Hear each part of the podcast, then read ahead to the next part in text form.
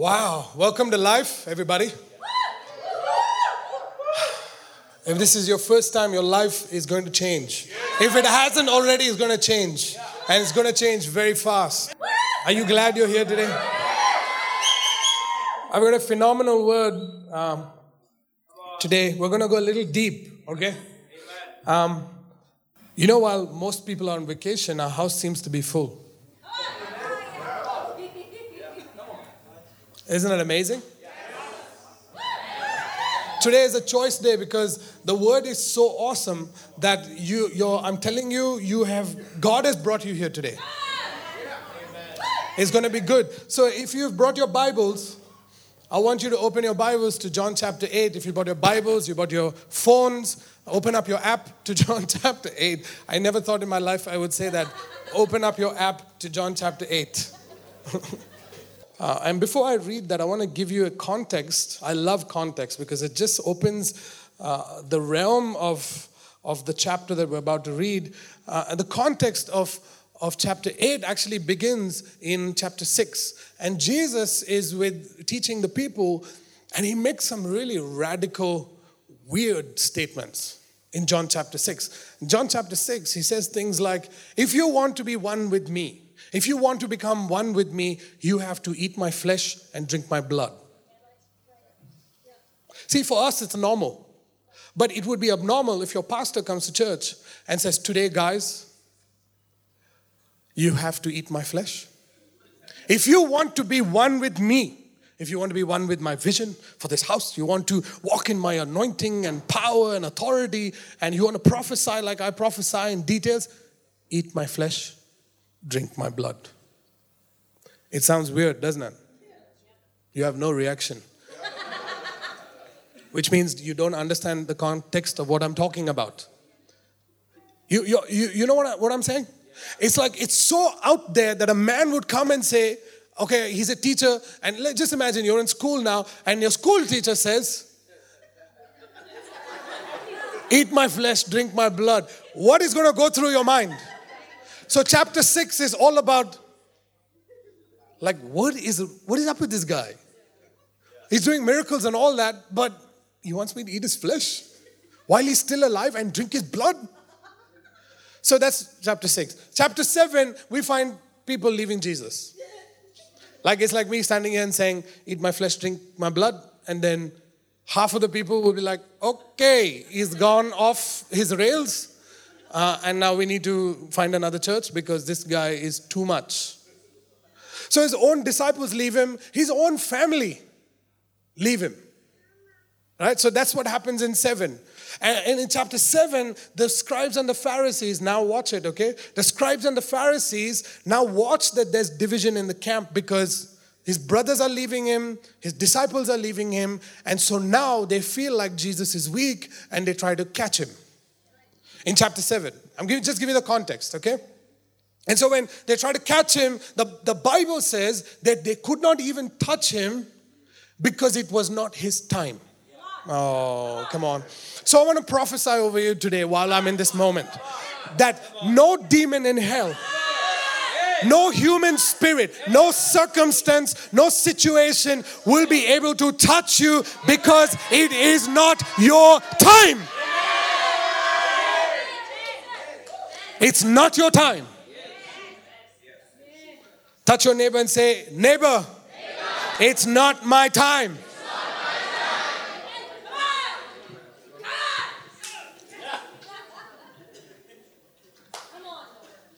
Not my time. It is not my time. So, whenever there's division in the camp, the enemy sets a trap. Whenever there's division in the camp, the enemy sets a trap. Whenever you are in two minds to do good or evil, the enemy sets a trap. That's a good word. Every time you eat of the knowledge of good and evil, should I buy 65 inch TV? Are you guys buying a TV? Think about it. See? I, I, I'm 65 inch. I can tell you right now. Uh, and actually, I'll tell you where to go and buy it as well. Because the church just bought a 65 inch TV for the. Yeah, we, we did we did buy. Have you noticed we don't have those stands on stage? Those, because the worship leaders were reading the lyrics off that screen over there. They did great. They did great. So give, give Kezia a hand because she was sitting leading the worship team. Come on. So whether I should buy 65 inch TV or 66 inch TV, should I buy curve or flat?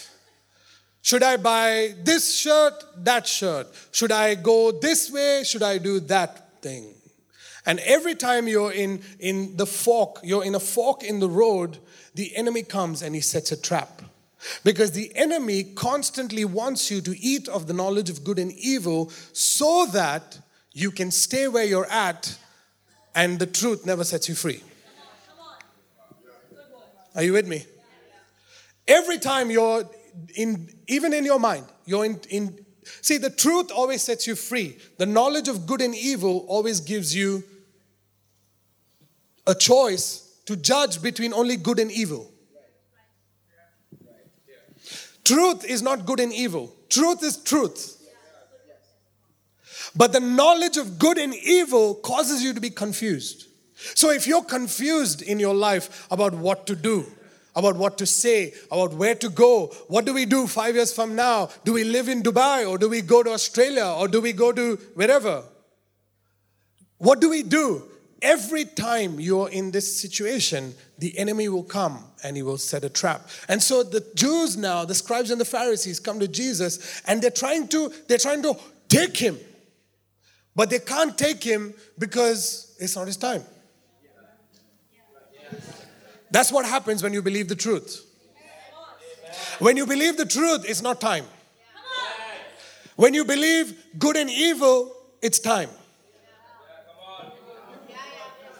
When you believe the truth of God's word, what God says over your life, and you put your faith in it, it's never time. No enemy can touch you. No trap will work for the enemy. It will all work for you. So these guys are trying to hold Jesus and take him, and Jesus just walks away. I mean, you, you read in, in, in the book of Matthew that they, they took Jesus and they tried to throw him off a cliff. And Jesus just walked through the midst of them. Just like absolutely cool, not my time. Not my time. You need to tell your situations that are coming up in your life, every circumstance and situation, every trap that the enemy has set, every bad habit, everything that the enemy is trying to do in your life. You got to tell him, it's not my time.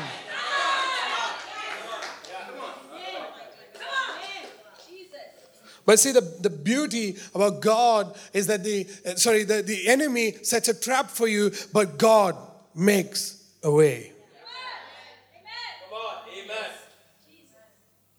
The enemy sets a trap, but God makes a way. You know, the book of 1 Corinthians uh, says that, that there is no temptation that is greater than what you can bear. It starts off by saying is God is faithful. There is no temptation that you can't bear. And even if you are tempted, God will make a way. So if people are struggling with temptation, people are struggling with, with, with indecision, there's insecurity, all of that stuff, it's because you're, you're standing in front of the knowledge of good and evil.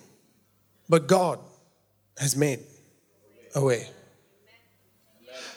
So the enemy sets a trap for you, but God has made a way. So now the context of this is now six and seven is that they try to capture him, but God has made a way.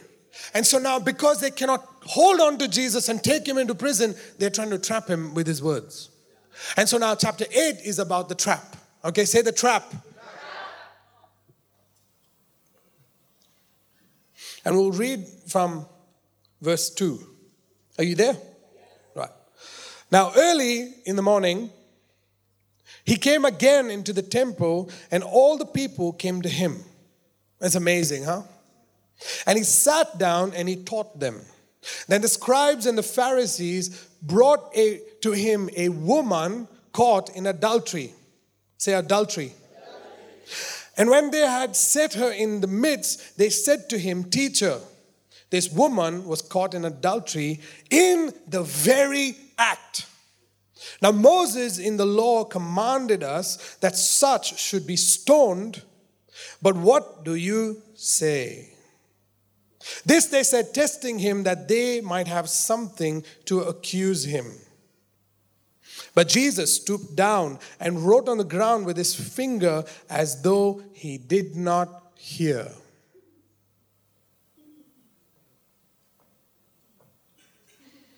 Jesus stooped down and wrote something on the ground as though he did not hear.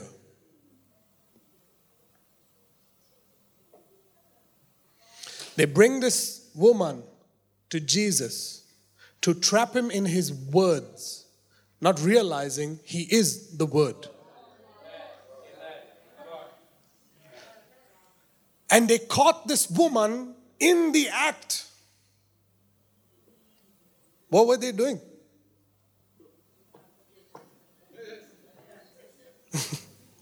huh?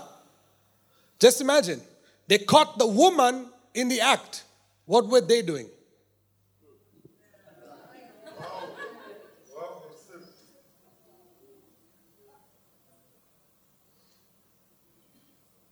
What were they doing? Very interesting question, right? So Jesus stooped down and wrote something in the ground. And I've, I've listened to people speculate as to what Jesus wrote on the ground. But what he, if it was important, it would be in the word. So we just don't speculate because that's the knowledge of good and evil. Let's, let's just focus on what Jesus said because what he has to say can set you free. Are you with me? So when they continued asking him, he raised himself up and said to them, He who is without sin among you, let him throw a stone at her first. Wow. And again he stooped down and wrote on the ground. Then those who heard it, being convicted by their went out one by one, beginning with the oldest even to the last, and Jesus was left alone with the woman standing in the midst when he when Jesus had raised himself up and saw no one but the woman, he, he said to her, Woman, where are those accusers of yours? Has no one condemned you? She said, No one, Lord. And Jesus said to her, Neither do I condemn you. Go and sin no more. Phenomenal. Absolutely phenomenal. They bring Jesus, they bring to Jesus a woman who is caught in the act of adultery. Uh, for time's sake, I'm not going to explain what adultery is, because I think most people know it. These people have come now and they brought this woman caught in adultery, and they're saying, Jesus, the law of Moses says that we should stone this woman. What do you have to say? I wanna, I wanna propose another angle to the story to you. Firstly, what were they doing looking at this woman in the act of adultery. Secondly, where's the guy? Why did they only bring the woman? Where's the guy? It takes two people to commit adultery. Right? So, firstly, the case is, is a trap. Secondly, it is easy to get out of. Because if you don't understand what Moses' law says, Moses' law says when, a, when two people are caught in the act of adultery, bring them into the center, and now the nation will stone them. That's the law of Moses. And so they bring one person who's caught in the act of adultery, which means the guy was their friend, that they let go so that they can trap Jesus in his words. Because they cannot manhandle him and take him in. Now they have to accuse him of false doctrine. They, because Jesus was a friend of sinners. Jesus was, he loved those who, who, who were lost. He came for those who were lost. And so they wanted to trap Jesus in his words because they want to trap him in the mercy of love, God's mercy for the sinner versus the law of Moses. They want to trap him. Jesus, say something that, that, can, that we can accuse you of, of the law. You can accuse you, you're breaking the law of Moses. But Jesus is so smart. He doesn't even, he doesn't even bother, he doesn't answer that question. They're asking him, what should we do to her? What do you say? And Jesus says, If you have any sin in your heart, throw the first stone. See, they were looking at the exterior. We are perfect on the exterior. Why? Because no one caught me in sin. But my heart is already defiled because I was looking at them in sin. Oh, come on, come on. My heart was defiled when I caught these two people in sin because I, I knew they were going to sin. So, which means now it led me to, to go to that tent, to go to that room and see what they were doing. So, while they were in the act, I caught the woman because the guy was my friend probably. And I set him away so that I can bring this woman. I want, I want Jesus. I don't want you. I want Jesus. And Jesus, instead of looking at their actions, looks at the heart. And today I want to talk to you in this series on the matters of the heart about the Christ conscience. Okay? So the title of my sermon is The Mature Conscience. Okay, so it's a, it's a very good teaching, and I want you to, to, to grow. Today, just tell your neighbor, today is an upgrade. So, get ready. Thank you, Christopher. So I want to I want you to see that there, a, the communication between a defiled conscience, a person who has a defiled conscience, versus a person who has a clean conscience. They brought this woman who is a sinner, and the law says that she should be stoned. They brought this woman into the midst of the church, and they're saying, Pastor, the law says that we should stone her. What do you say? And the and Jesus is, is talking to them and he says, If you have sin in your heart, if you don't have sin, if you are perfect before God, then you cast your first stone. Which means that you should have not had a bad thought. Which means your conscience should have been so clean that you, you did not even, when you saw them in the act of adultery, it should not even have told you that that was adultery.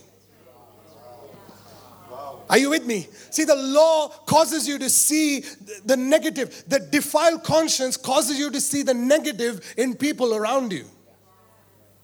Because you judge people according to the defilement of your conscience. You look at people in a negative way because your conscience is negative. But Jesus never looked at the, although he knew the woman was a sinner and he says, Don't sin anymore, he says, Neither do I judge you. Neither do I condemn you. Why? It's because his heart was clean to the woman. And so you, you see the difference in, in the conscience, the Christ conscience, and a defiled conscience. There's a, there's a difference, there's a safety, there's a security, there's an authority, there's power, there's, there's, just, there's just so much of, of love in, in a clean conscience versus a defiled conscience. A defiled conscience is nasty. It's, it's like, ah, it's abrupt. It, it wants to take revenge. It wants, it wants the law to have its effect. But a clean conscience just wants to have mercy, just wants to have love. No matter who you are, what you've done, I don't condemn you. No matter what gossip I've heard about you, I don't look at you like that. It's a clean conscience. And so I want to I want us to have an upgrade today because the, we've grown up with a moral law and the moral law tells us the difference between good and bad, good and evil, you know? And we grew up eh, people telling us don't do this, don't do that. Drink only milk when you're till 8 years old. After that, don't drink milk. All of this, don't eat meat, don't eat this, don't eat that. All of these things, the knowledge of good and evil. But the word of God, the truth says all things are good. All things are good. And so there's a difference between a clean conscience, a Christ conscience, and a, and a, and a defiled conscience. I want to tell you something. It's not the act that matters, it's the state of your heart before God that matters to God. It's not how amazing your worship is in church, how amazing, how much money you put in, in the offering. It's not about that, but it's the state of your heart. Is your heart defiled? Is it defiled by the knowledge of good and evil, or is it cleansed by the truth of God's word? That's what matters. See, because these people, they did not know that they were coming into the presence of God. And when they came into the presence of God, they thought they were trapping Jesus, but they were actually pouring out their conscience. They were sharing their heart with Him. That's why it was very easy for Jesus to say, Oh, I know this is a trap. See, if you have a clean conscience, you can smell a trap anywhere. You can smell a trap, you can see a trap coming from far. There were people, there are people who are, uh, like, like, the guy who had the miracle uh, at his job. It was a week before. Uh, I didn't have, actually didn't have a dream. I, I, was lying in bed and I had a vision and I saw this woman of a certain nationality. She was in the kitchen and she was cooking something, right? And as soon as she saw me in the kitchen, because I went into her kitchen, I went into the office where they were actually scheming against him. As soon as she saw me, she cut her finger, and everything that she was cooking got spoiled. That's the vision that I had. And this was two weeks before anything could happen. And I said, This is what the Lord wants to say to you. That everything that they're cooking, every scheme that they're planning will work against them, but it will be in your favor. But you've got to come and you've got to have a clean conscience about that person. When, I, when I'm prophesying over Alia's mom, I have a clean conscience. That's why there's a, there's a security, there's a power, there's an authority when you speak. They, people come to me and say, Oh, John, this is what I think about you. I, I don't care. Because my conscience is clean towards what I do. My conscience is clean towards my people, towards my work, towards my wife, towards God. My conscience is clean. Because of that, there's a safety, there's a security, there's an authority that flows out from my life. A clean conscience is a must, but a, a, a, you can have a clean conscience, but still have uh, the knowledge of good and evil from the time you're growing up causes you to, to decide and make decisions in your life. Even till today, it's still there, but we've got to understand that we are maturing. We, it's, a, it's a progress. We're maturing every single week, every single day. We are maturing. And the only thing that matures us is God's word. All right? Well, you're very quiet, but that's absolutely fine.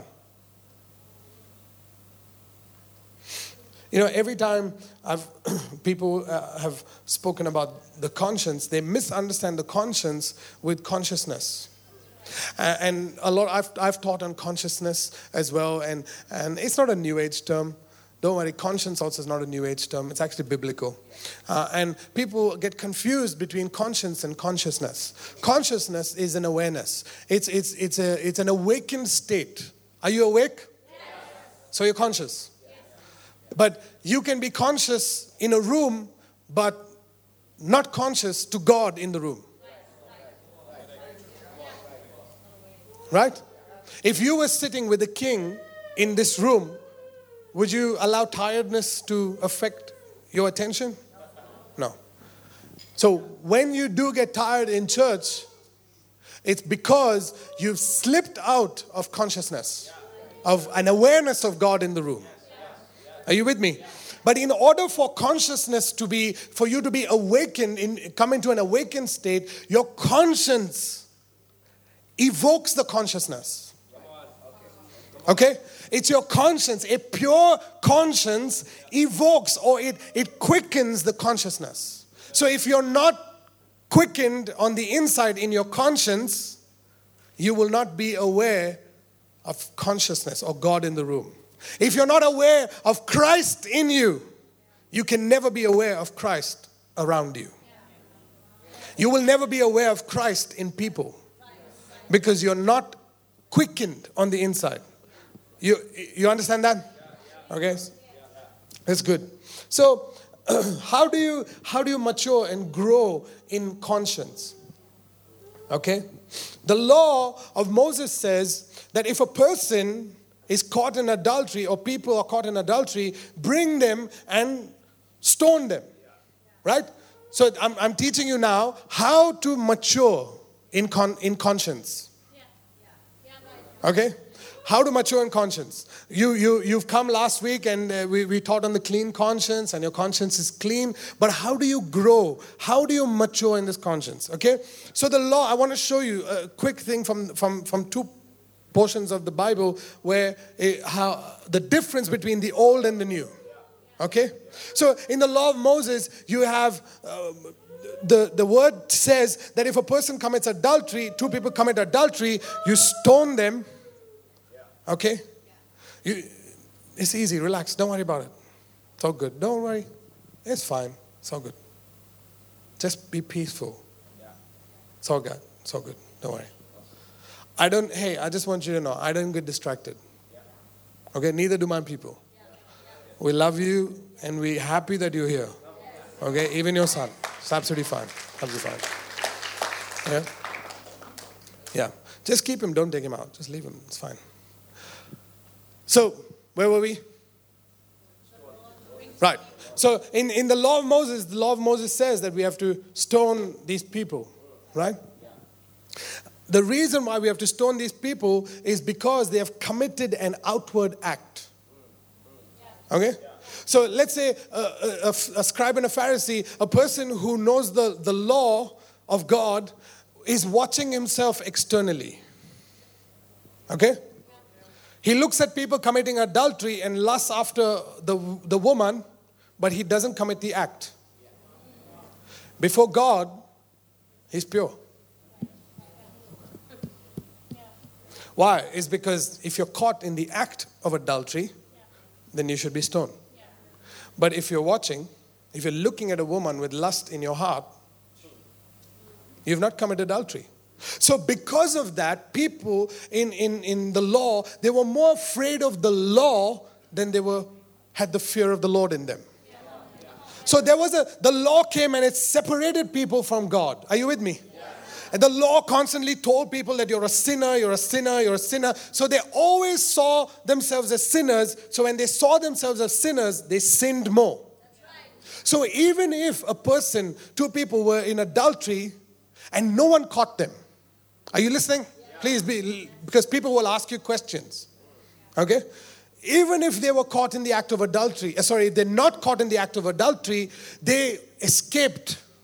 Yes, they sin before God. They know it's, it's, it's, so once a year they would go and they would place their hands on the animal and they would confess their sins on the animal and they would get away from it.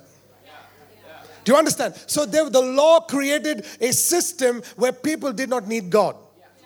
Hmm. Do you get it? And, and, if you are living under that system, you're more afraid of do's and don'ts. You're, you're more afraid of religion. You're more afraid of what, what people might say. You're, you're stuck under a system of performance where you don't need God. But Jesus is so awesome because in Matthew chapter 5 and verse 27, he says this The law of Moses says, You shall not commit adultery. But I say, God is saying, anyone who even looks at a woman with lust in his eye has already committed adultery with her in his heart.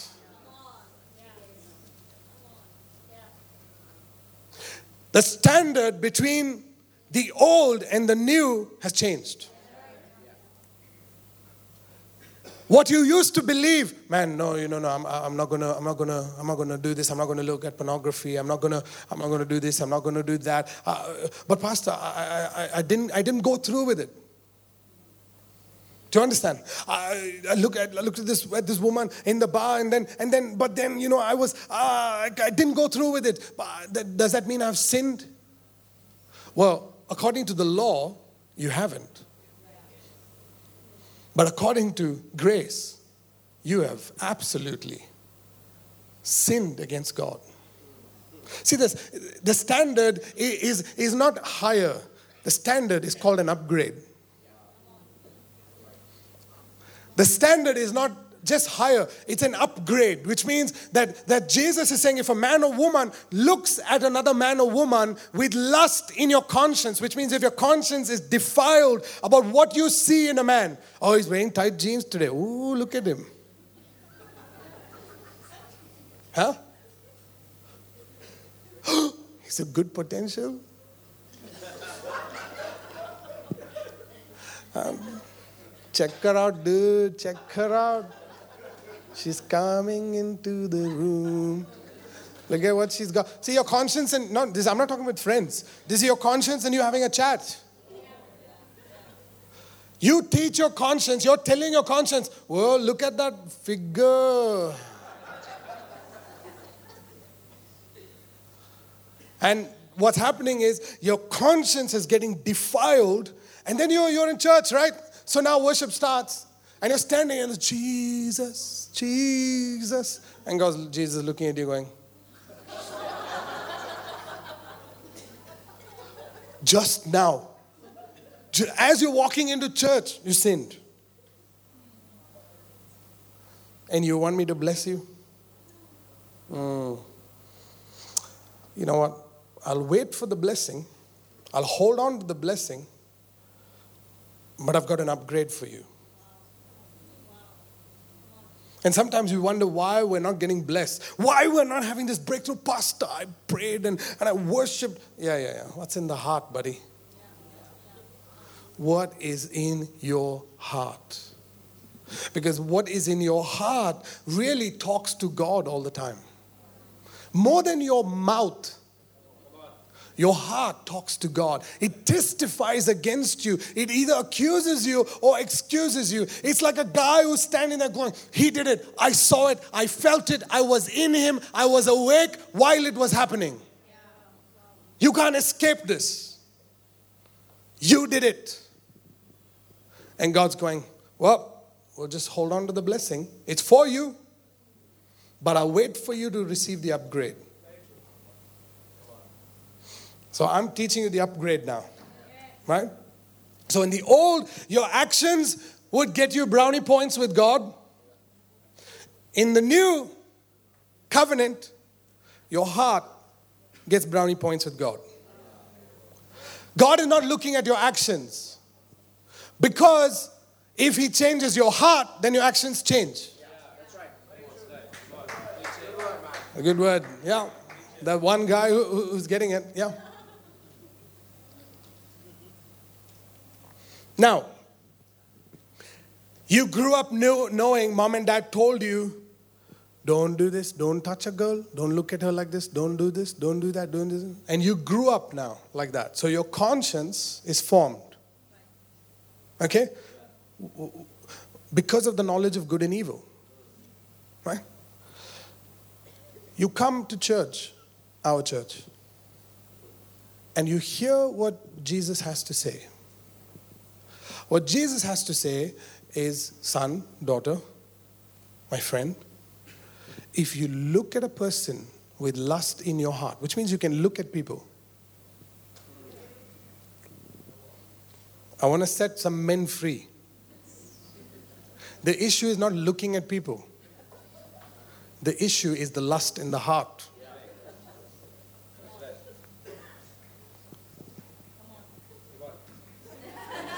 They're getting it better. Right? There's so much of fear in married couples that the husband cannot look. No, the issue is there's lack of trust in the wife because she knows his heart is defiled. Oof. So both need work. I'm not going down marriage, okay? I promised myself I'll not do that. So you, you, have, you have this situation now, and then you come into church and you're listening to a word, but it's just a word until you realize how God made you. The reason why you look the way you do is because you were made in the image and likeness of Jesus. See, in the garden, the model for, for man was Jesus. Jesus, God the Father, looked at Jesus and made man. So he made man in the image. They carried the likeness, but when they sinned because of the knowledge of good and evil, they lost the ability to transform into the likeness of Jesus.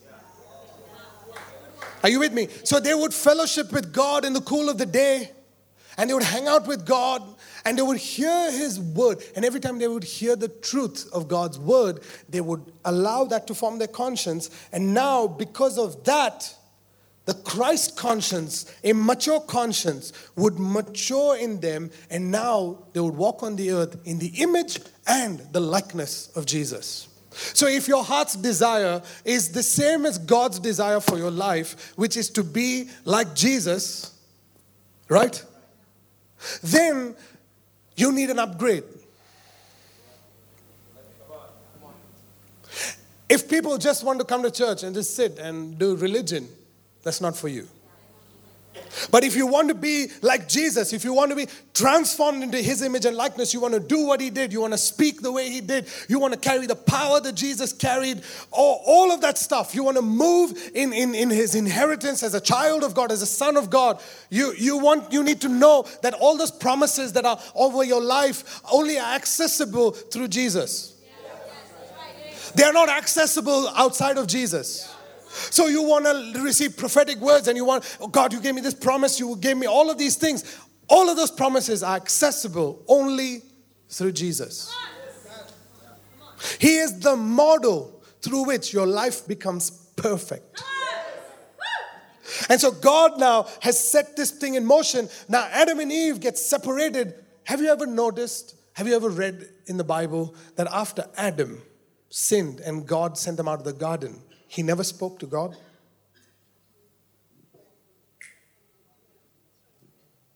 God spoke to his sons. Come on, man. That's why Adam never matured. Oh, come on. He just stopped where he was. But then Jesus comes along, the second Adam. How did Jesus come into this world. He came in the likeness of human flesh. Oh, come on.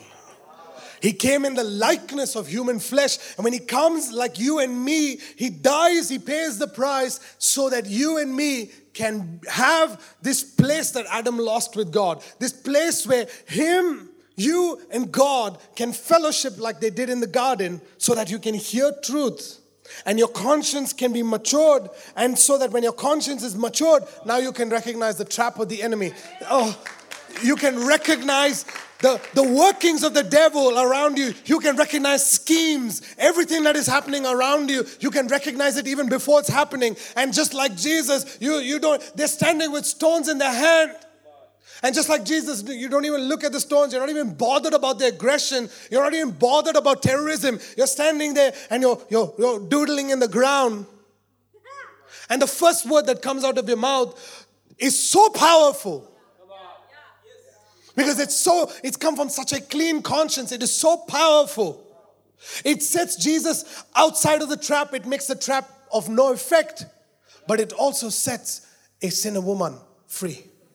Ah, oh, come on. See, your conscience is not just for you alone.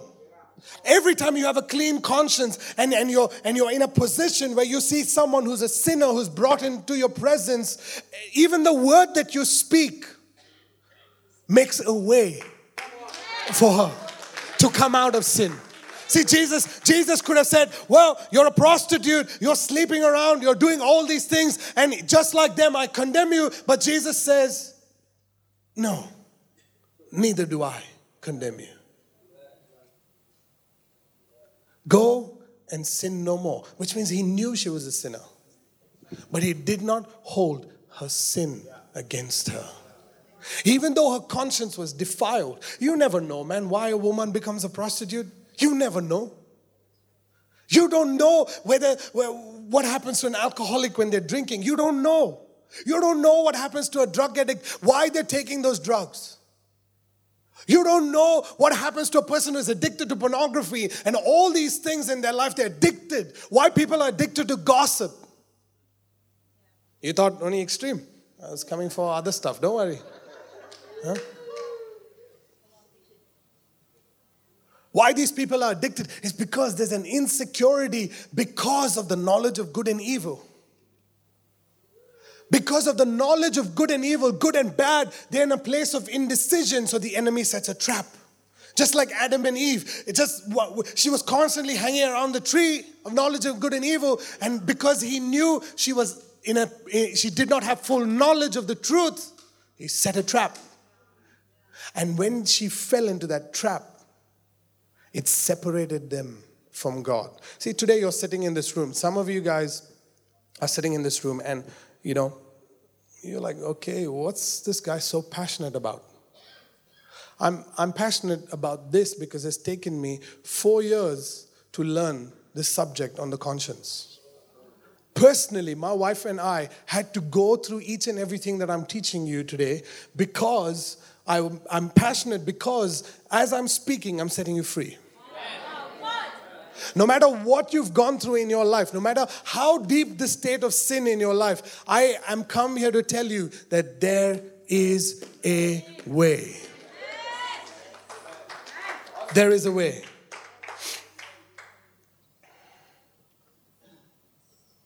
There is a way.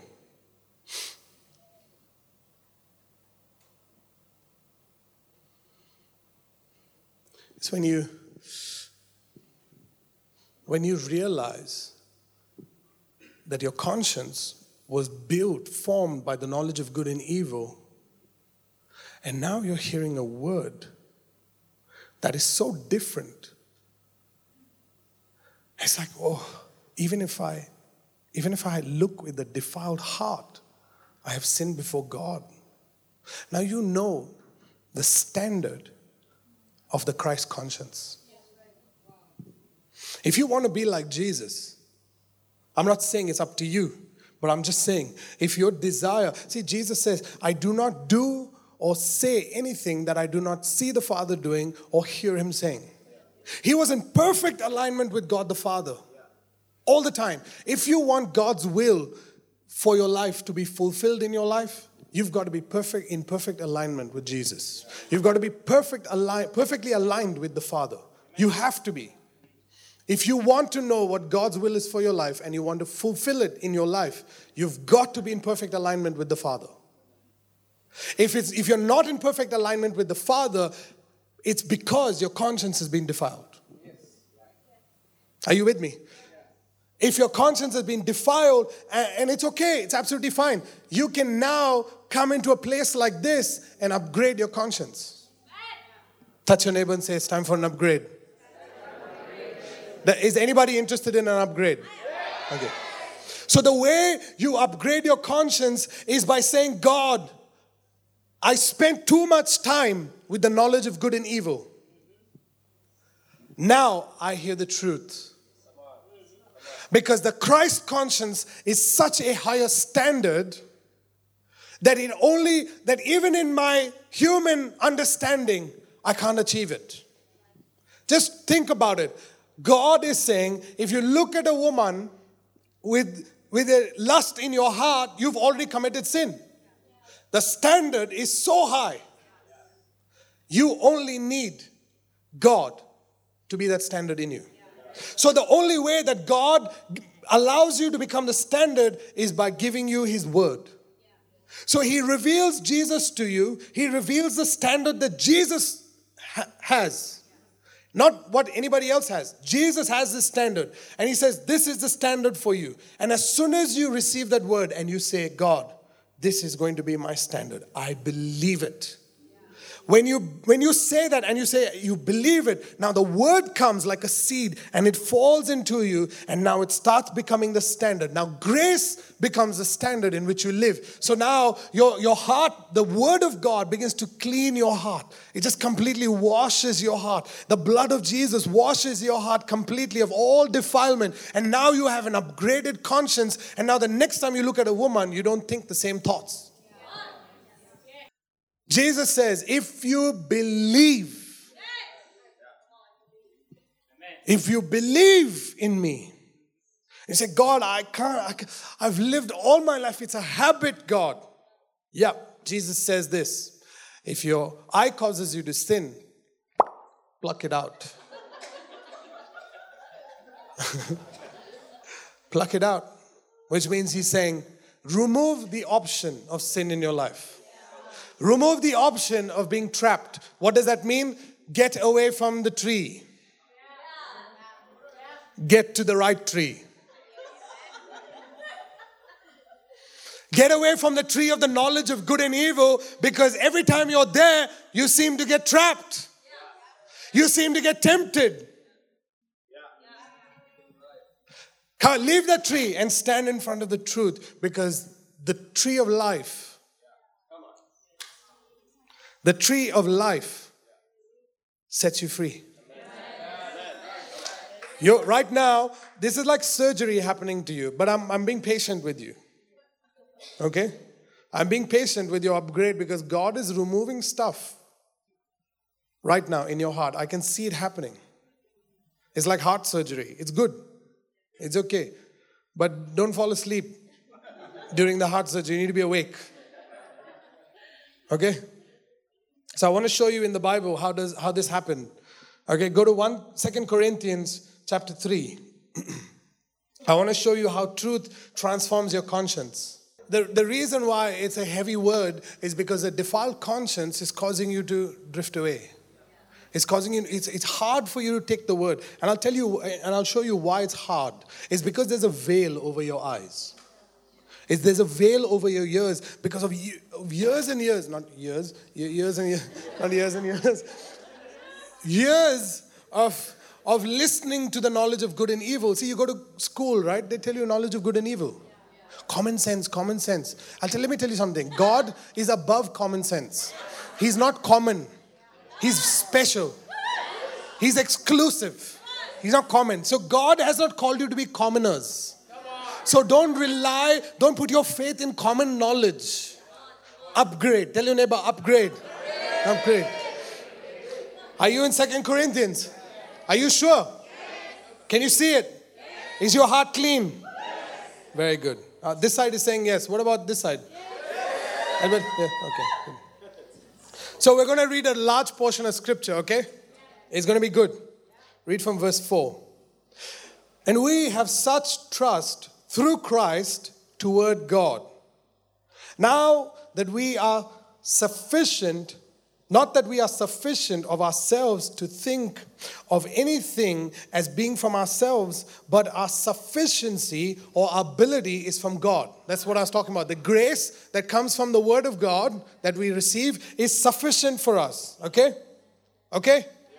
Say yes. yes. Okay. Verse 6 Who also made us sufficient as ministers of the new covenant, not of the letter, but of the Oh, say it. Spirit. Spirit. For the letter kills, but the. Oh, come on now. This is, this is a huge shift. This is a huge shift that is taking place right now. He's saying, Paul is saying, look at me, look at me. Okay? Paul is saying, he's saying, we are we are no longer messengers or ministers of the letter which means the law of Moses, which was written on, on tablets of stone, this message that is written on the pages. Listen, let me tell you something. Wars have been fought over this book. People have died over this book. People have invaded countries. Crusaders have done invasions and all that thing because of this book. That's what he's trying to say. The letter kills, whether New Testament, Old Testament, without the Spirit, it will kill you. We think, oh, law is Old Testament. No, no, no, no. Let me tell you something, okay? The difference is New Covenant versus Old Covenant. It's not the New Testament versus Old Testament. Please, we have to upgrade. Say upgrade. This is an upgrade. The, the scripture says that the Spirit has inspired the scripture. Right? So, which means if, if the Spirit is inspiring the scripture, without the Spirit, this letter can kill. Which means I can take the Bible and I can bash you on your head and you will suffer under the pressure and you will always live under the law. And pastors and preachers have all been doing that for years and years. They've been taking the Bible and condemning people and smashing them over the head and say, You are not worthy. You need to repent of your sins. Go say 10 Hail Marys and do this and do that, and then God will forgive you. Actually, they're just defiled consciences being convicted by the word, preaching it to you. I'll just. Hey, listen. Thank God you're listening to the truth today. Let me tell you something, you know, when people tell you to do things in order to become, conscience is defiled.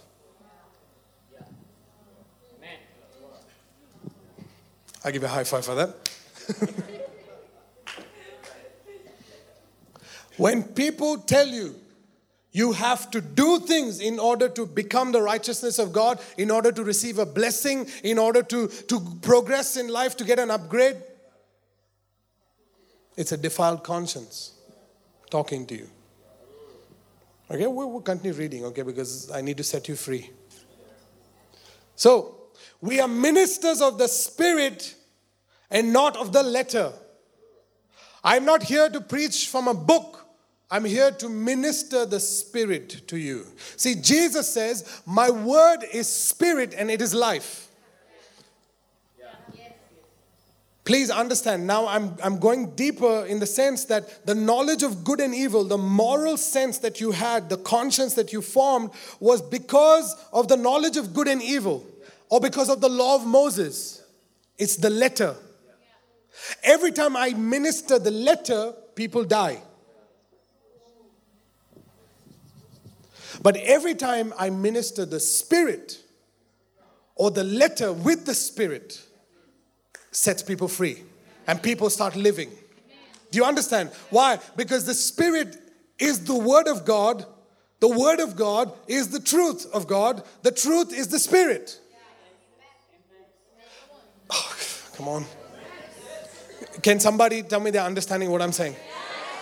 Right? So the Spirit of God is the Word of God. Why? Because Jesus says, my word is spirit and it is life. So I'm not just talking to you, I'm releasing spirit. I'm ministering the spirit. So there's an upgrade that happens to your conscience from the letter, living under the law, to now living according to the spirit. Now you're getting it. Hmm. Very good. Verse 7.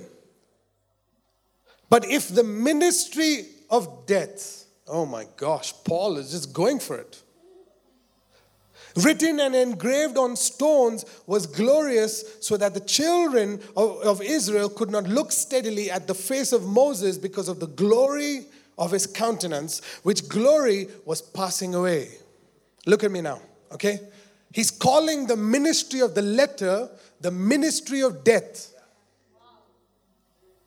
When people are preaching the law, they're not setting you free, they're actually putting you in bondage. Do you understand?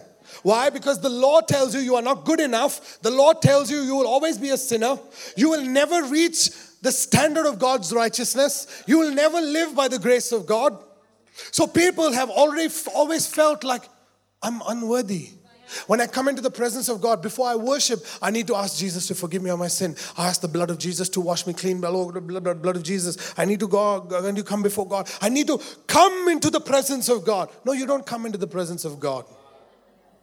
You don't come into the presence of God. You're already there. In fact, the presence of God has already come into you. Come on. Some of you are like, ah, all my life they told me, enter into his gates with thanksgiving, and uh, I'll enter his praise with thanksgiving. Uh, we sang songs about entering into the courts, and yes, the Psalms talk about it for sure. But the, but the issue is you don't understand that God is now living on the inside of you, that you are that tabernacle.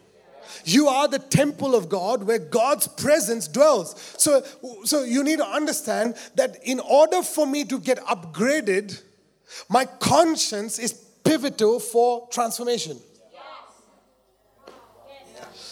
I told you today is going to be good. So, for me to be transformed into the image and likeness of Jesus, my conscience is pivotal, which means the guy is the one that makes it tick. The conscience is the one who makes my mind transform. Why? Is because God is after your heart.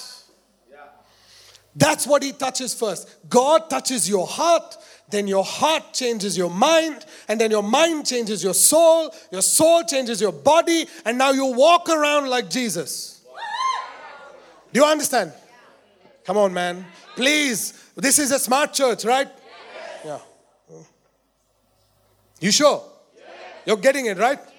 Yeah. Okay. But if the ministry of death was written and engraved on stones, was glorious, so that the children of Israel could not look steadily at the face of Moses because of the glory of his countenance, which glory was passing away. Which means the, the law of Moses had a glory. But this glory was a fading glory, which means it was passing by. Okay? You understand? If you want to be a good person, okay, the law says do good. If you do good, good will come back to me. Yes? Right? So, which means if I want to grow in goodness, means I need to do more good. I do good to Kelsey, do good to Mac, do good to Amanda. So now goodness from three people will come to me. If I want to grow in more goodness, now I do goodness Amanda, Mac, Kelsey, Emmanuel, and then Chris, and then Carlos. So, which means now I've grown in goodness. That's the law. Do you understand? But if I want an upgrade in my heart, I receive a good word. What I need in my heart is the Spirit. When I have the goodness of God living on the inside of me, now I don't need to do good in order to be good. Now I am good. That's why I do good. Come on. Do you understand? Yeah. So, so you need to understand now that every time I do good to someone and that goodness comes to me, that goodness coming to me is glory. Do you understand? If I, if I invest money, then that profit that comes to me is glory. Right? A lot of people, see, now you'll understand. Oh, uh, tithes and offerings. I want to sow into the church. Have you heard of that? We've talked about it, right? So there are three things quickly that you need to understand about giving. Okay? There's investments that happen into business. Okay? That you invest knowing the risks and you get a reward out of it, that's your profit. Okay? Then people have taught in church, we have taught in church that you can sow into church, which means if you sow into church, that you're expecting a reward. But whatever seed you sow, that's the reward that you get. It is still limited, which means it will fade away. Jesus comes on the scene now and he says, If you give, don't expect anything in return. Huh? Upgrade. You see the conscience upgrading like that? Shh. He's upgrading. Oh, before I was, I, I, was, I was, because I needed the glory, I needed more money, so I need to invest. I need to, I need to sow seed. I sow seed. Okay, I'll wait for some time. Don't dig it up because they teach on massive teaching. Don't dig it up while it is in the ground. And so I'm waiting. I'm waiting, expecting. Sow into the church. Sow into people's lives. Sow into this. But you will get a reward. You don't know when, but it will come.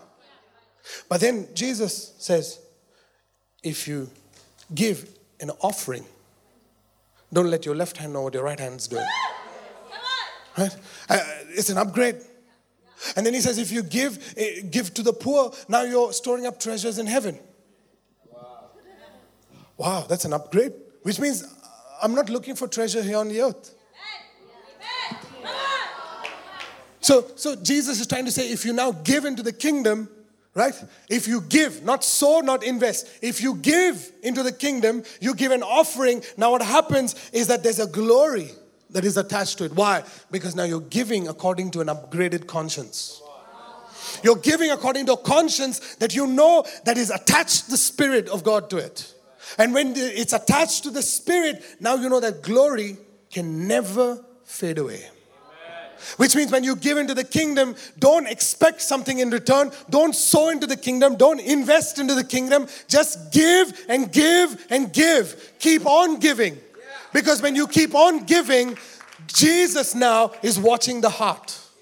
And he's seeing the conscience is upgraded now. When the conscience is upgraded now, there's eternal reward. Oh, come on. I need a drink.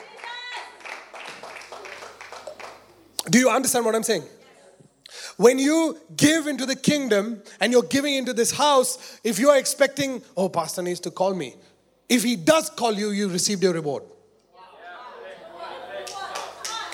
Do you understand?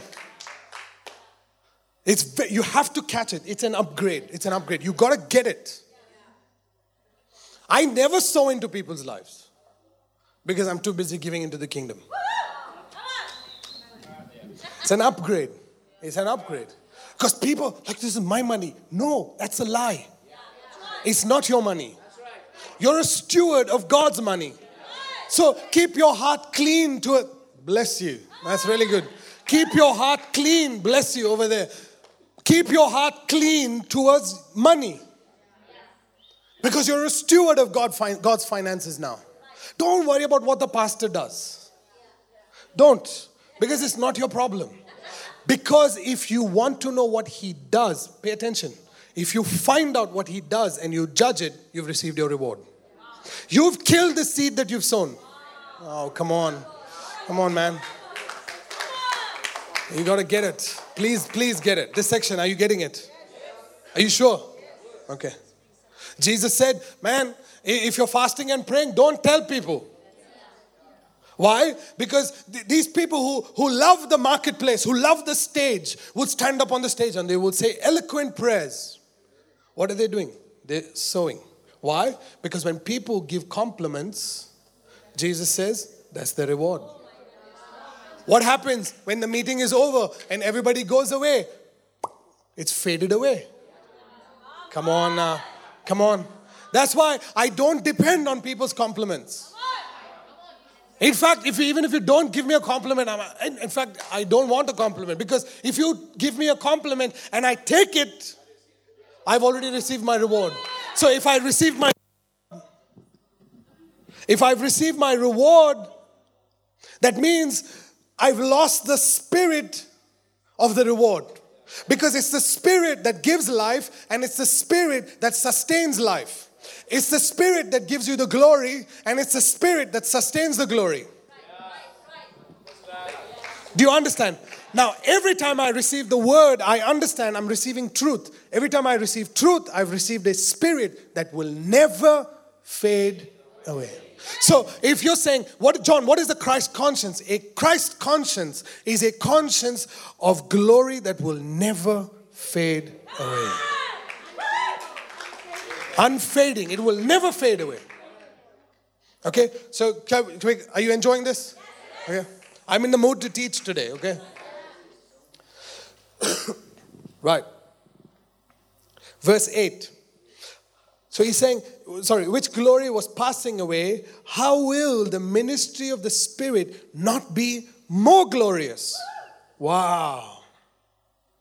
For if the ministry of condemnation had glory, are you listening? Are you sure you're listening to the Bible now? Huh? If the ministry of, of condemnation had glory, the ministry of righteousness exceeds much more glory. For even what was made glorious had no glory in this respect. What he's trying to say is that the glory of the law is nothing compared to the glory of the Spirit.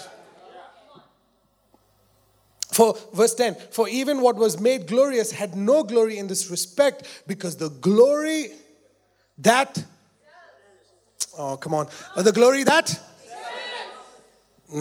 the glory that, now look, look at me, look at me. Please, I need you to say it. The glory that? Another word for that is upgrade. Another word for that is mature. Mature. You understand? So he's trying to say, he's saying, when you are focused on the law, the knowledge of good and evil, and you're and you're living according to that, eh, it's not a problem. There's a glory. But that glory will fade which means you need to do more in order to get more. But when you're in the spirit, this spirit, you receive truth once, it comes and lives on the inside of you. Are you listening? Huh? Are you sure? Once that truth comes and lives on the inside of you and it forms your conscience, now you have the Christ conscience in you. Now that conscience starts upgrading itself. It becomes excellent today. It's called a spirit of excellence. See, being having a worship team and having a drive for excellence is awesome. But if the spirit is not there, you will have no excellence. You'll have perfection. There's a difference between excellence and perfection. Excellence is a spirit, perfection is performance.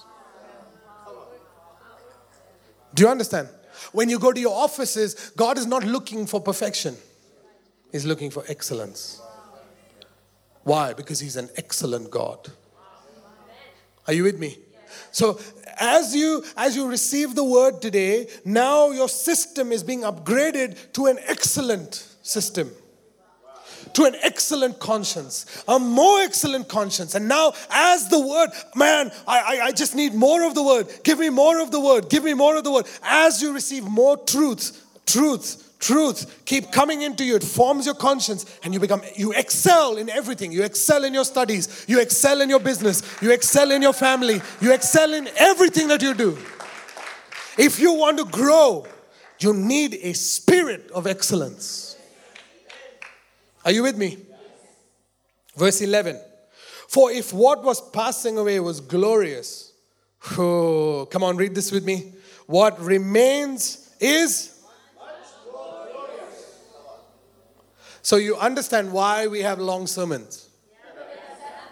It's because I want you to come in and then go back different.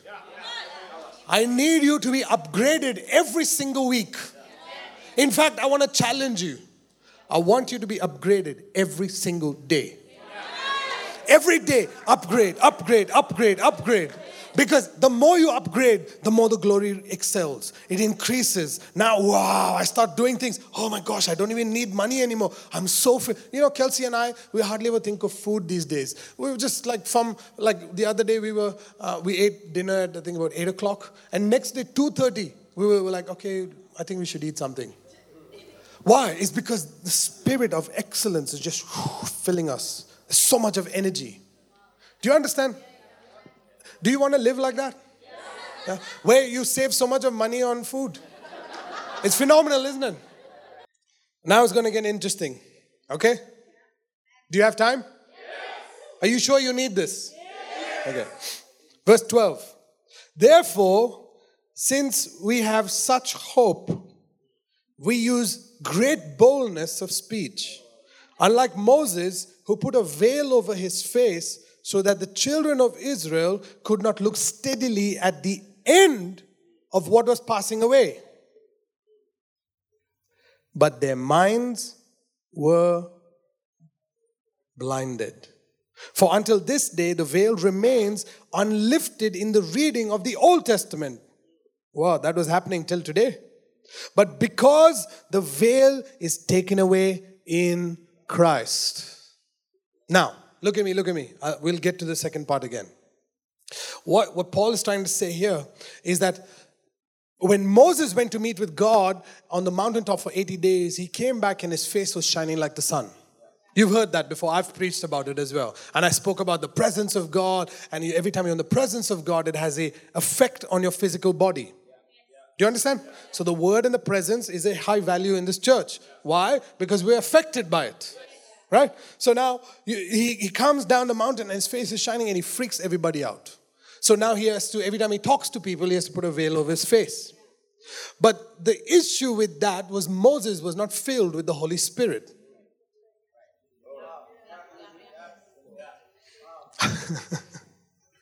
See, the Holy Spirit started filling people only after Jesus. Till then, he was on people.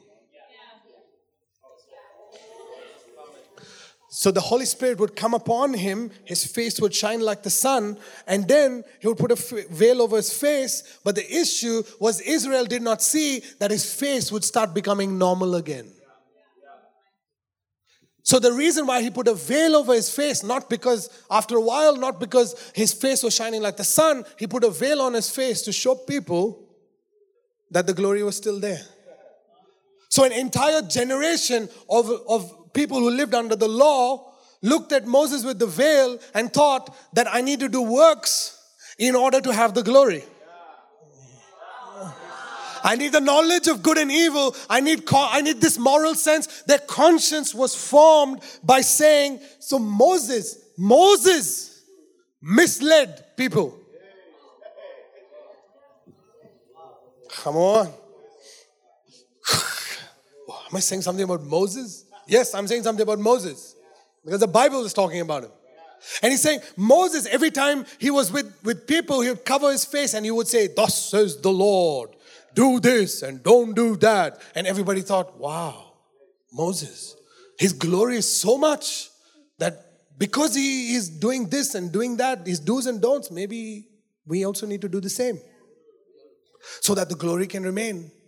But the Bible does not say that the glory was on any other person.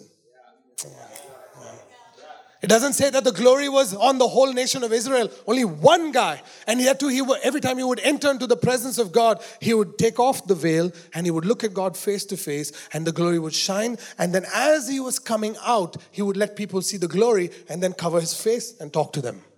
And people would think that Moses, every time he's outside the presence of God, his face was still shining. So, which means I need to sacrifice animals. So, which means I need to give my tithes. I need to give my offerings. I need to do this. I need to do that. I need to make sure that the sheep does not have any spots and it is completely pure because I need the glory. And so Moses, Brother Mosey, misled an entire generation of people. And it says, but their minds were blinded.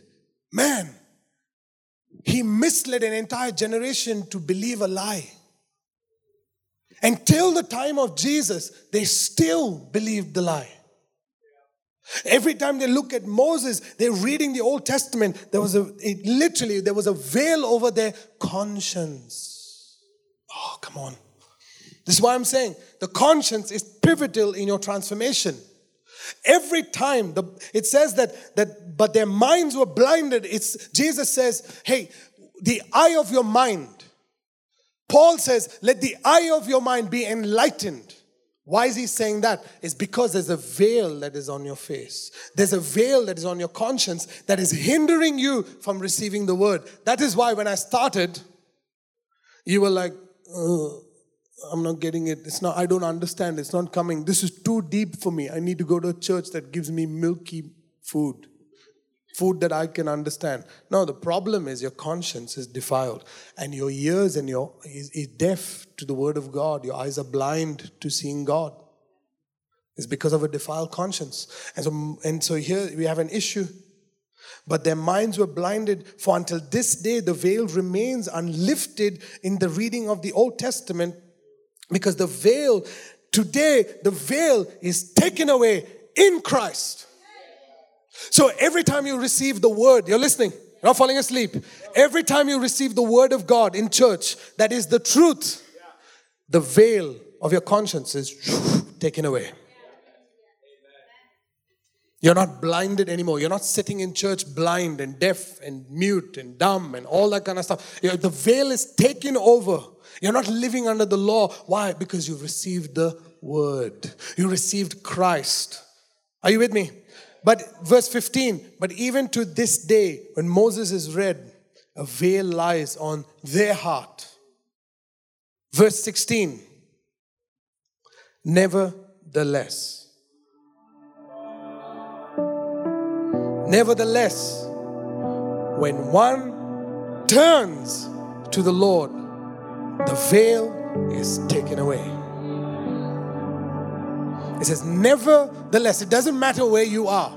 It doesn't matter what state your conscience is.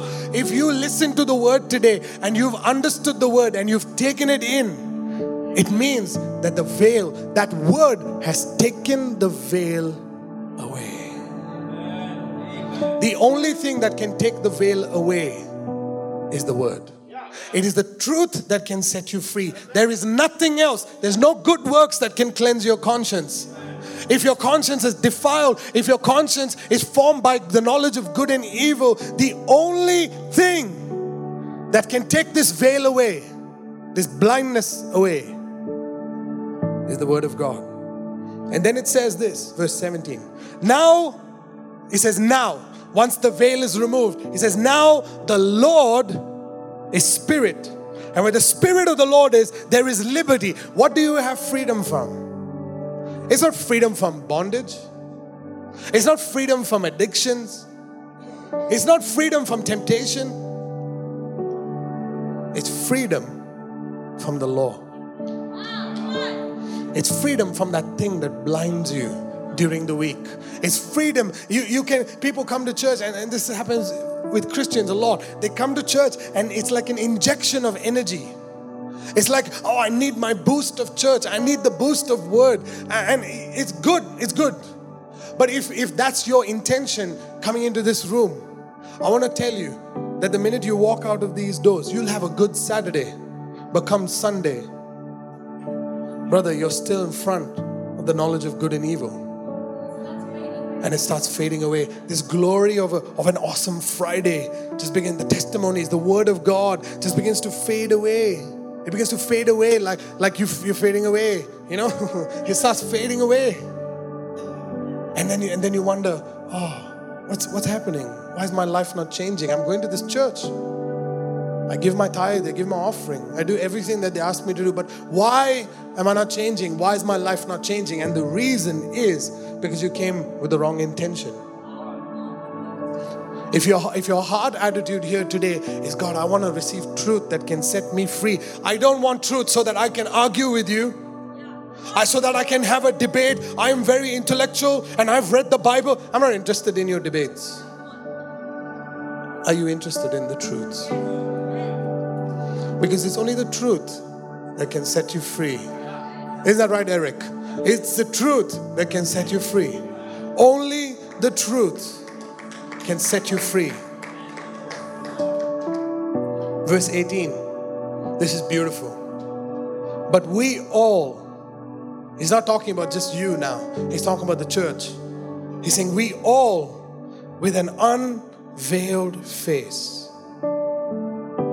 beholding as in a mirror the glory of the Lord are being transformed into the same image from glory to glory. Just as by the Spirit of the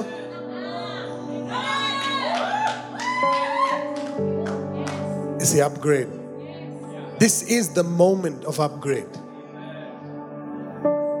It's not during worship, it's during the word. It's not I come into the presence of God and my life will change. Yeah, for sure. Your conscience will be revealed to you. But he's trying to say something. He's saying, but if you can look in you, into your conscience, and see if there's a veil on that conscience. Because there's a glory on that conscience that is hidden by a veil. He's saying, in you, in your conscience, if you've received the truth, that veil is taken off. And now, look inside your conscience. There's a glory.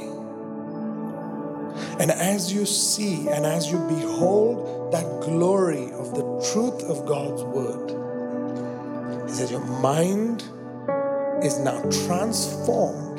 You go from a glory that was fading away to a glory that remains. It's a glory that will, will always excel. It's a promotion after promotion after promotion after promotion. It's an increase and a bonus, and eh, it's new things all the time. But it all starts with allowing the word to remove the veil. I want to invite you into an upgraded life. You can stand up.